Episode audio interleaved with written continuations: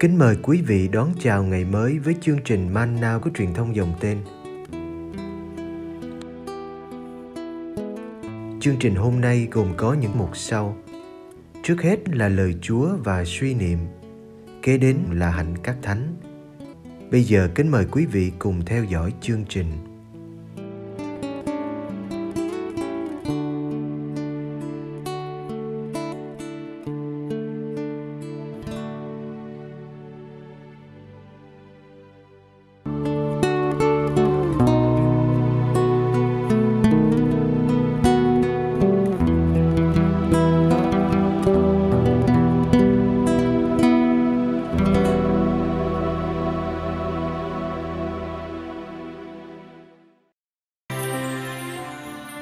Kẻ chết sống lại Luca chương 20 từ câu 27 đến câu 40 Có mấy người thuộc nhóm Sa đốc đến gặp Đức Giêsu. Nhóm này chủ trương không có sự sống lại. Mấy người ấy hỏi Đức Giêsu: "Thưa thầy, ông Môsê có viết cho chúng ta điều luật này: nếu anh hay em của người nào chết đi, đã có vợ mà không có con thì người ấy phải lấy nàng để sinh con nối dòng cho anh hay em mình. Vậy nhà kia có bảy anh em trai, người anh cả lấy vợ nhưng chưa có con thì đã chết. Người thứ hai rồi người thứ ba đã lấy người vợ quá ấy. Cứ như vậy, bảy anh em đều chết đi mà không để lại đứa con nào. Cuối cùng, người đàn bà ấy cũng chết. Vậy trong ngày sống lại, người đàn bà ấy sẽ là vợ ai? Vì cả bảy đều đã lấy nàng làm vợ.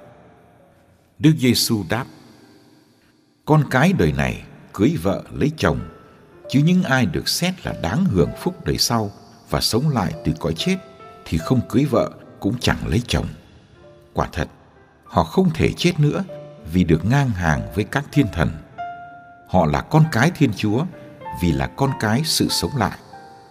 Còn về vấn đề kẻ chết trỗi dậy thì chính ông Môsê cũng đã cho thấy trong đoạn văn nói về bụi gai khi ông gọi Đức Chúa là Thiên Chúa của tổ phụ Abraham, Thiên Chúa của tổ phụ Isaac và Thiên Chúa của tổ phụ Jacob. Mà người không phải là Thiên Chúa của kẻ chết, nhưng là Thiên Chúa của kẻ sống, vì đối với người tất cả đều đang sống.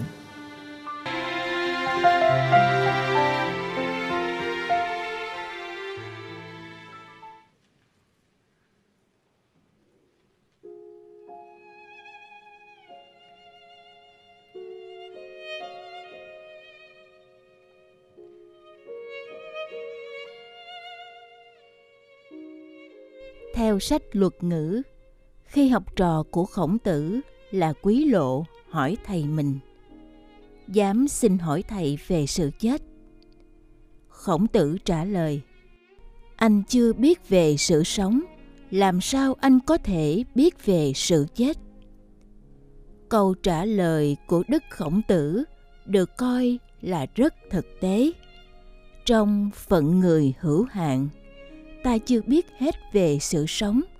Làm sao biết sự chết là điều người sống chưa trải qua? Đức khổng tử tránh trả lời về một điều mà mình không rõ.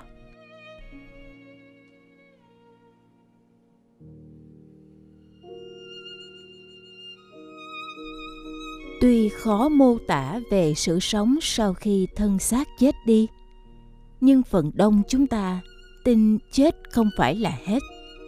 Sống là tạm gửi, chết là trở về. Con người được coi là linh thiêng hơn vạn phật trong các ngôi mộ của những người tiền sử, ta thấy ở đó có để thức ăn, vũ khí, vật dụng. Có lẽ họ tin người chết cũng cần những thứ đó cho đời sau.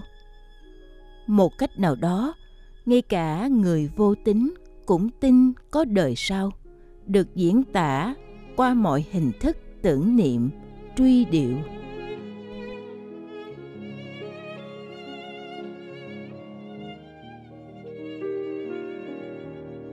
Khi con người chết đi, linh hồn thì bất tử, còn thân xác sẽ bị phân hủy và biến tan. Có người tin rằng thân xác chẳng thể nào sống lại. Mọi sự đến từ bụi đất và trở về bụi đất. Khi thánh phaolô giảng về sự sống lại của thân xác, người hy lạp ở athena đã cười nhạo ông. Trong bài phúc âm hôm nay, ta thấy nhóm sa đốc cũng không tin thân xác sẽ sống lại. Nhóm này gồm những người thuộc dòng tộc tư tế họ chỉ coi bộ ngũ thư là thánh kinh và cho rằng ngũ thư chẳng nói gì về việc xác sống lại. Nhóm Sa đốc biết Đức Giêsu có niềm tin này nên dựa theo luật Lê Vi ra trong sách đệ nhị luật. Họ bịa ra một câu chuyện trớ trêu nhằm bắt bí Ngài. Theo luật này, một người có vợ, chết đi mà không có con, thì các anh em của người ấy phải lấy chị ta làm vợ để sinh con nối dòng cho người ấy. Câu chuyện ở đây là, có một hóa phụ vì không sinh con nên đã lần lượt lấy thêm sáu người anh em chồng, vì lấy người nào cũng không có con. Vậy thử hỏi, nếu tin thân xác được sống lại ở đời sau, thì chị này sẽ là vợ của ai trong số bảy người đàn ông đó?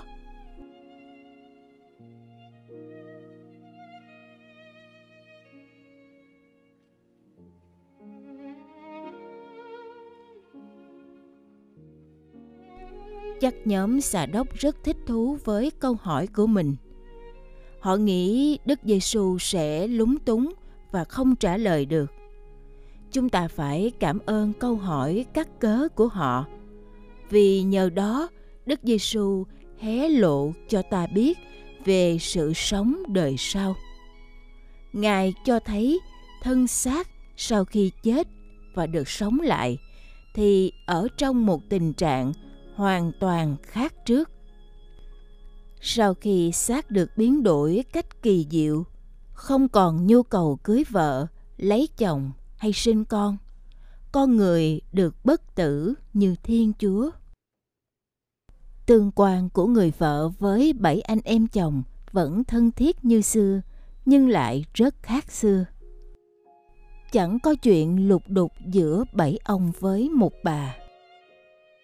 Ở đời sau, con người sống như các thiên thần không phải vì họ không có thân xác nữa nhưng vì cả con người họ hướng trọn về Thiên Chúa trong việc thờ phụng và ca ngợi không ngơi.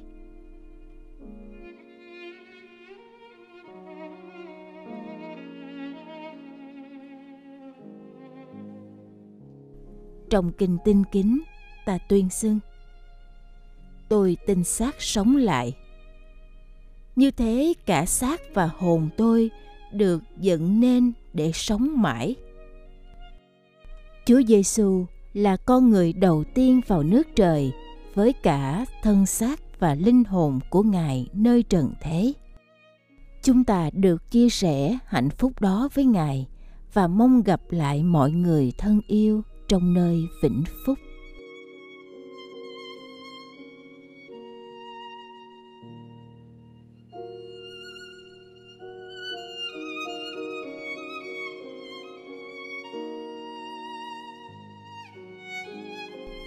Lạy Chúa Giêsu.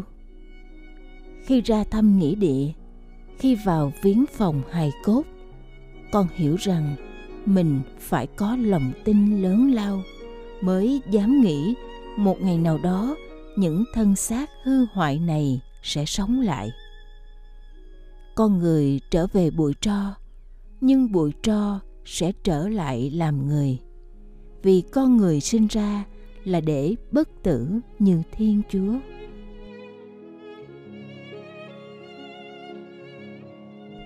Lạy Chúa Giêsu, trần gian này quá đẹp, khiến con mãi mê quên mình là lữ khách. Thiên đàng lại xa xôi, chẳng có chỗ trong con. Con lầy hoay vung vén cho đời sống cá nhân, như thể con sẽ sống mãi trên mặt đất. Xin khơi dậy nơi con – niềm khát khao, những điều cao cả. Xin đừng để con mãn nguyện với những cái tầm thường. Ước gì chúa cho con nếm chút vị ngọt của trời cao khi con quên mình để sống cho anh em trên mặt đất.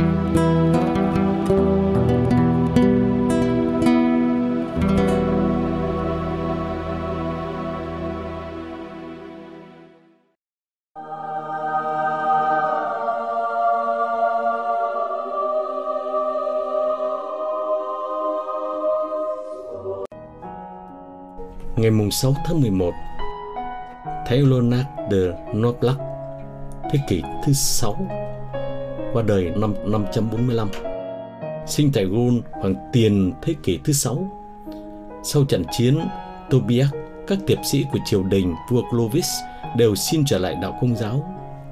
Giữa những hiệp sĩ đó có một vị tướng tài giỏi là Leonard. Ngài muốn có một đời sống thật thánh thiện, nên Ngài đã từ bỏ tất cả để sống đời ẩn sĩ. Ngài vào tu viện trong tu viện Saint Remi. Càng ngày Ngài càng tiến nhanh trên đường tu hành thánh thiện.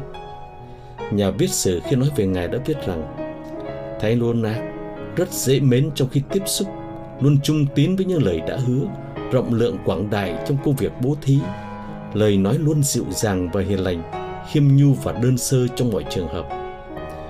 Vua Clovis nghe tiếng đồn về sự thánh thiện của Leonard nên đã muốn bổ nhiệm ngài vào chức vụ giám mục nhưng ngài đã khước từ. Một hôm nhà vua triệu ngài vào chầu hỏi, Ta muốn ban cho nhà ngươi một ân huệ, Ngươi cứ nói và ta sẽ ban cho ngươi. Xin nhà vua ban cho tôi được quyền đi thăm các nhà tù Và tha cho những tù nhân mà tôi nhận thấy đáng được ân xá. Nhà vua rất vui lòng ban cho Leonard quyền hạn đó. Thấy Leonard đến vùng Orleans một thời gian ở với tu viện trưởng Nisi để viết ra những lời luật về đời sống tu sĩ. Rồi ngài đến vùng Peri rao giảng tin mừng cho dân chúng, vì ở đó còn nhiều người ngoại đạo. Ngài đã đem đông đảo người trở lại và cũng đã làm nhiều phép lạ. Một thời gian sau, Ngài lại đến xứ Aquitaine tìm một nơi thanh vắng ẩn náu để cầu nguyện và suy niệm những điều ở trên trời. Ngài đã tìm được một nơi yên tĩnh trong vùng núi Limoges và Ngài đã sống ở đó trong 20 năm một đời sống thầm lặng chiêm niệm. Khi Ngài đến trú ngụ tại đó thì bất thình lình phát xuất một dòng suối nước trong lành. Dân chúng các vùng chung quanh đã mang nhiều bệnh nhân đến xin Thánh Leonard chữa bệnh. Những người khác thì đến xin chỉ bảo và linh hướng. Cũng có nhiều tù nhân khi trốn ra khỏi tù đều đến xin ẩn náu nơi đó để ăn năn sám hối và xin những lời chỉ bảo của người để thay đổi cuộc đời. Do đó Ngài là đấng bảo trợ các tù nhân Ngài qua đời ngày 6 tháng 11 khoảng năm 545 tại Novak, Limoges.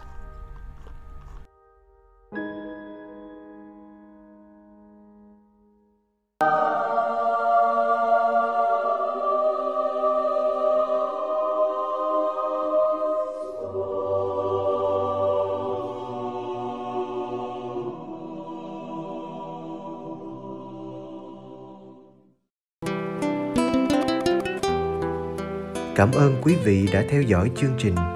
Kính chúc quý vị một ngày mới tràn đầy niềm vui và ân sủng của Chúa và mẹ Maria.